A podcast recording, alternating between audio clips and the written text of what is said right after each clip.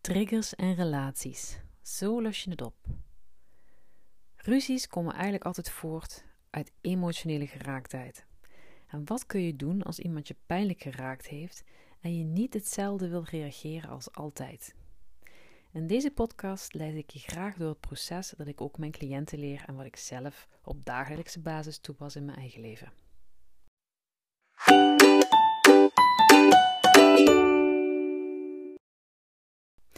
Welkom bij een nieuwe aflevering van de Next Level Being podcast.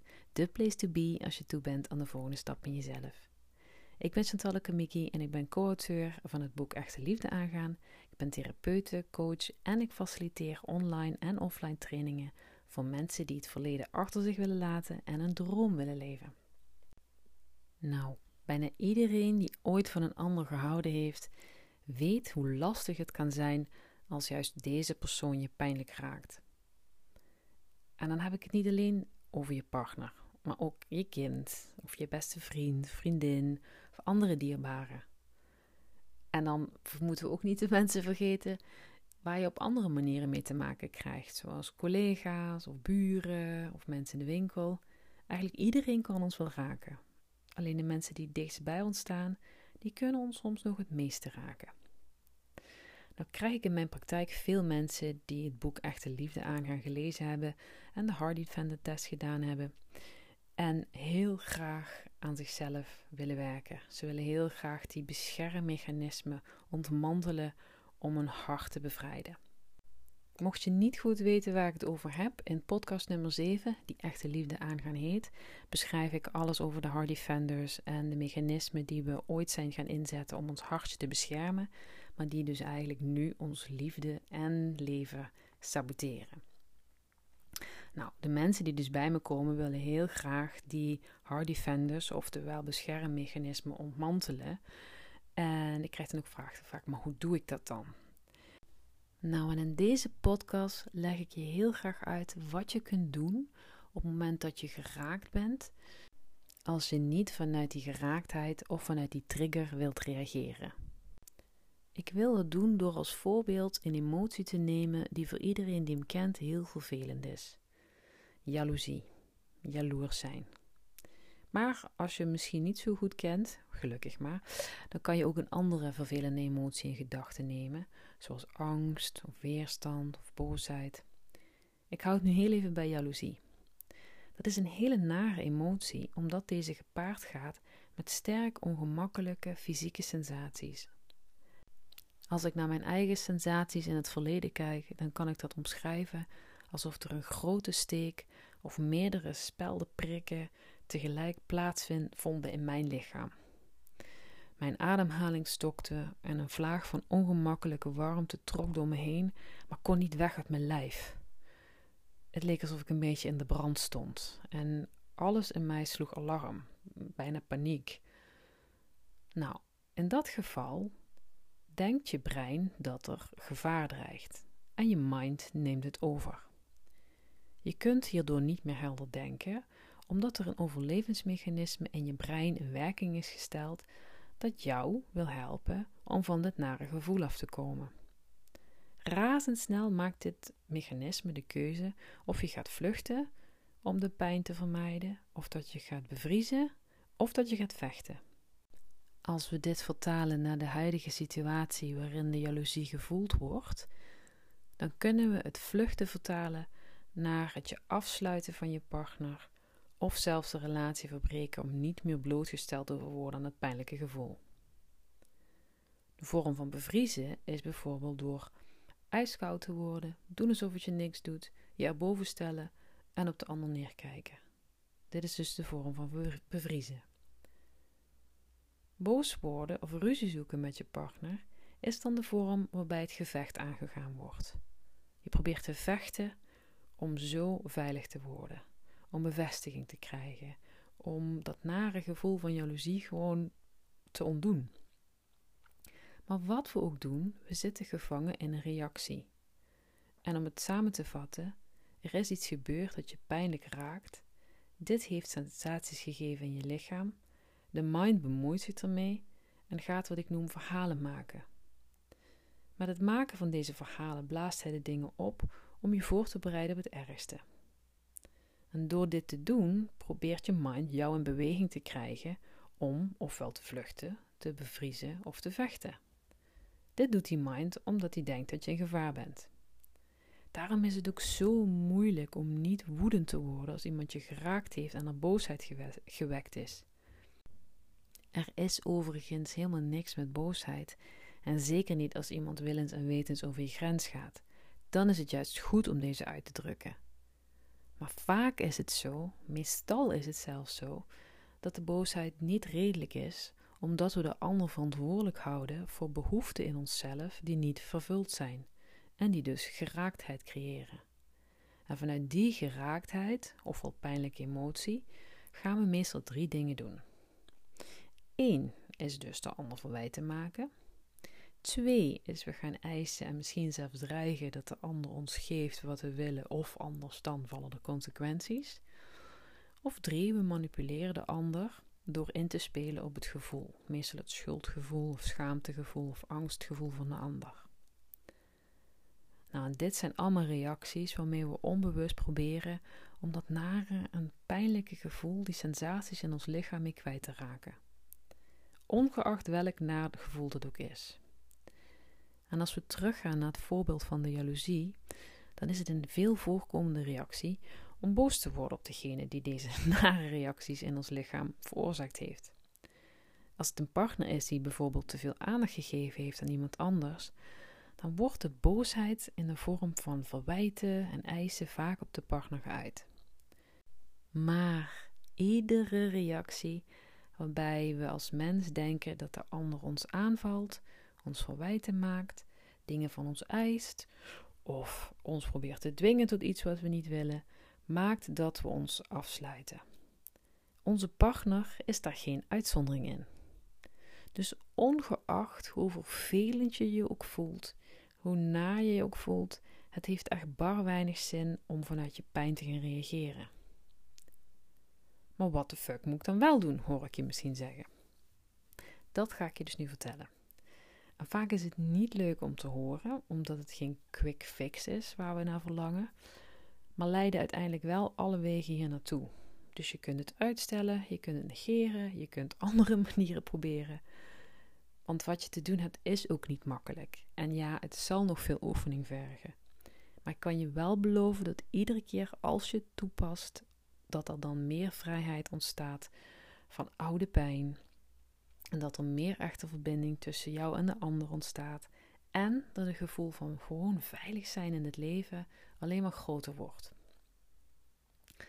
Nou, wat je dus gaat oefenen is om, als je merkt dat je uh, gevangen wordt door vervelende sensaties in je lichaam, dat je je aandacht niet geeft aan het verhaal dat je mandje vertelt, maar dat je al je aandacht richt op de vervelende sensaties in je lichaam. Op dit punt vraag je je misschien af waarom je dat in godesnaam zou willen doen. De mind is er namelijk van overtuigd dat de oorzaak van buitenaf komt en zal er dan ook alles aan doen om je in beweging te krijgen, oftewel om je te laten bevriezen, te vluchten of te laten vechten. Dit is nou eenmaal zijn taak. En ik wil dan ook op voorhand zeggen dat als je echt in gevaar bent, dat dit een totaal ander verhaal is en dat het belangrijkste is dat je jezelf acuut in veiligheid brengt. Maar het grootste gedeelte van de triggers komen niet door echte dreiging van buitenaf. En het proces dat ik hier beschrijf is dan ook voor deze situaties bedoeld. Nogmaals, breng jezelf dus in veiligheid als dat nodig is, maar als dat niet nodig is en je bent wel heel erg geraakt, dan gaat het proces als volgt. Als eerste is het belangrijk dat je op gaat merken dat je op een vervelende manier geraakt bent. Groot of klein, het maakt niet uit hoe of wat. Uh, misschien is het wel heel duidelijk voor jou wat de oorzaak volgens jou is. Uh, en misschien weet je wel helemaal niet goed waarom je ineens niet zo fijn voelt. Maar deze stap, dus het opmerken dat je niet meer fijn voelt en dat er nare sensaties in je lichaam zijn, is belangrijk, omdat als je dat niet op zou merken, je weer vanuit een soort van oude trance gaat reageren. Dat gebeurt bijvoorbeeld heel gemakkelijk in gesprekken, waarin je bijvoorbeeld misschien uh, een gegeven moment denkt dat je niet gehoord wordt. Dit creëert een naar gevoel, waarbij je dan niet stilstaat, want je bent in gesprek. Nou, adequaat reageren in dat gesprek lijkt dan op dat moment belangrijker.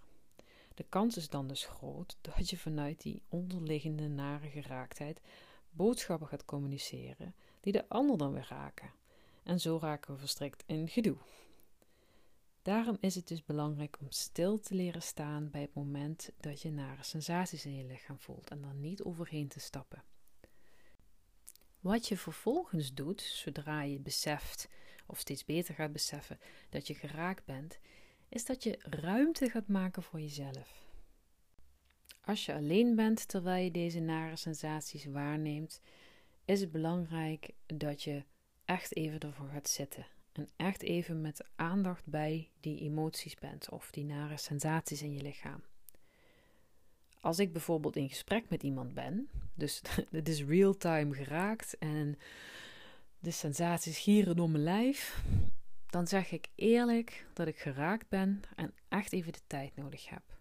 Dat kan ik niet altijd even lief en aardig communiceren, maar ik communiceer het wel. Zo van, wow, sorry, ik moet echt even nu, even time-out. Ik moet even bij mezelf komen. Maar die time-out, die moet je op een bepaalde manier gebruiken. Je kan hem maar op één manier eigenlijk goed gebruiken. Als ik hem ga gebruiken om met mijn hoofd een oplossing voor te vinden, dan ga ik er niet uitkomen. Wat je te doen hebt, is met je aandacht naar het zogenaamde epicentrum van die nare gevoelens en sensaties te gaan. Nou, stel dat ik je nu vraag, en dat vraag ik nu gewoon ook even, om met je aandacht naar je linkerhandpalm te gaan. En ben daar even helemaal met je aandacht. Voel die linkerhandpalm maar, merk hem maar op. Die linkerhandpalm die zit daar de hele dag. Maar door nu je aandacht er expliciet naartoe te brengen, voel je hem beter. Als het klopt. Hetzelfde doe je dan op dat moment dat je dus geraakt bent met de fysieke sensaties in je lichaam. Je brengt je aandacht alsof je zeg maar een grote koplamp erop schijnt naar die plek in je lijf van binnenuit.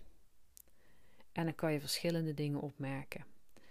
Je ademhaling zit misschien hoog, je keel wordt misschien een beetje dichtgeknepen, het gevoel van een olifant die op je hart zit, of je bent misschien misselijk, of je hebt het warm. Nou, een heel scala aan verschillende sensaties kun je voelen. Maar welke sensatie je kunt waarnemen, je gaat er dus met je aandacht naartoe, zoals je dat net met je handpalm deed. Nou, waarom je dat doet, is omdat het gebied van, uh, van die vervelende sensaties die nu plaatsvinden, zou je eigenlijk kunnen zien als een jengelend kind dat jouw aandacht nodig heeft. De cellen waaruit ons lichaam opgebouwd is, bevatten namelijk allemaal informatie en ook onze herinneringen. Herinneringen van toen we klein waren. En ook al zijn wij ze misschien als volwassenen vergeten, ons celgeheugen is dat niet vergeten. En door wat we vroeger niet hebben kunnen ontladen aan pijntjes of verdrietjes, dat zit daar gewoon nog opgeslagen. Dus nu is het net alsof dat als een jengelend kindje weer aandacht vraagt. Want die pijn zit daar nog.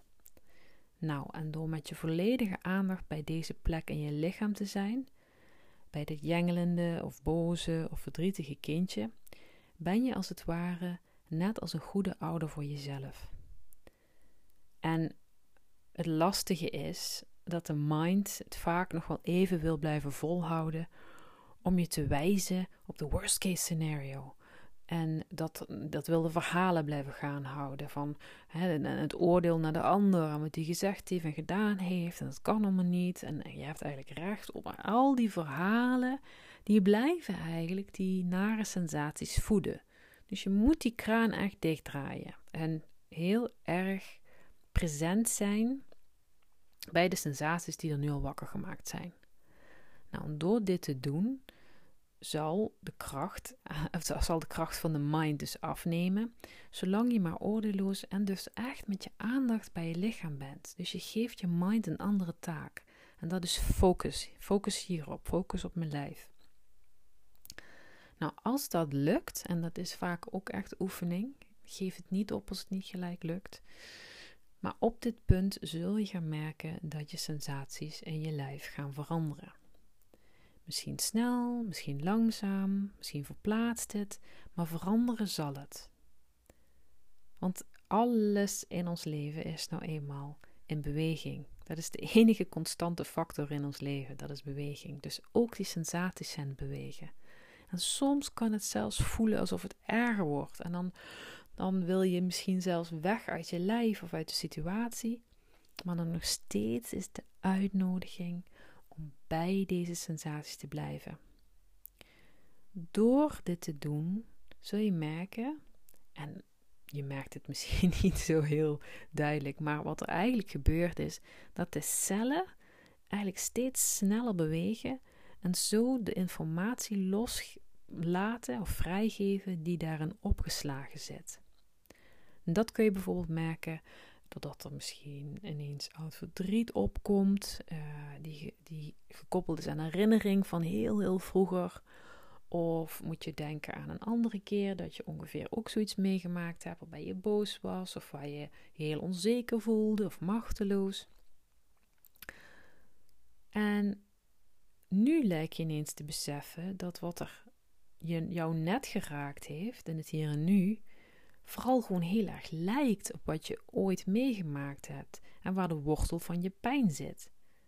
Maar dat kon je toen niet verwerken. En door nu erbij te blijven, dus als die goede ouder, als die rustige observator, kan je lichaam deze oude pijn uit zijn cellen ontladen op een manier die nodig is. En ruim je dus ook je celgeheugen als het ware op. Dat is fijn, want op deze manier kunnen er in de toekomst gewoon minder pijntjes van toen geraakt worden, omdat je ze gewoon als het ware bijna opvoelt. Weet je, op een gegeven moment is er niet zoveel meer aan oude pijn om te voelen of te raken.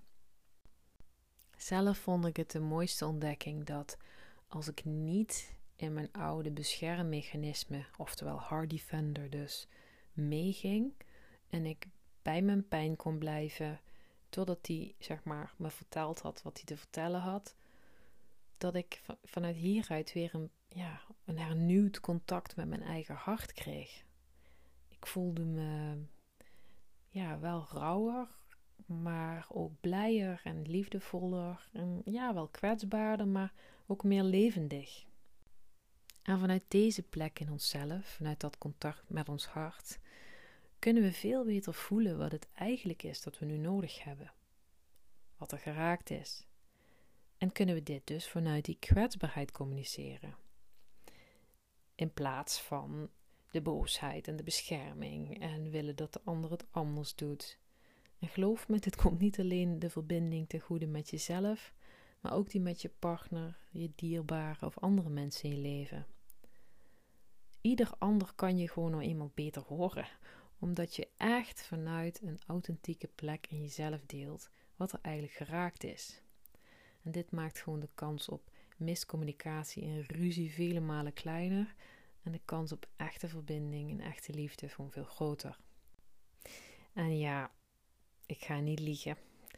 Het is pittig om dit te oefenen. Maar ik weet uit eigen ervaring en ook die van een heleboel cliënten dat dit wel echt de snelweg naar heling is.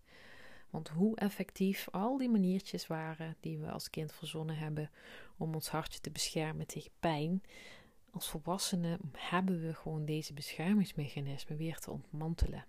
Als we echt uit ons hart willen leven en echte liefde willen voelen en geven en toelaten. En dat vergt nou eenmaal een beetje moed, een beetje inspanning en vertrouwen in het proces. Nou, zoals je weet help ik je er heel graag bij, ofwel in mijn praktijk of online. En voor meer info ga je gewoon naar www.chantallekamiki.com. Bedankt voor het luisteren en tot de volgende keer.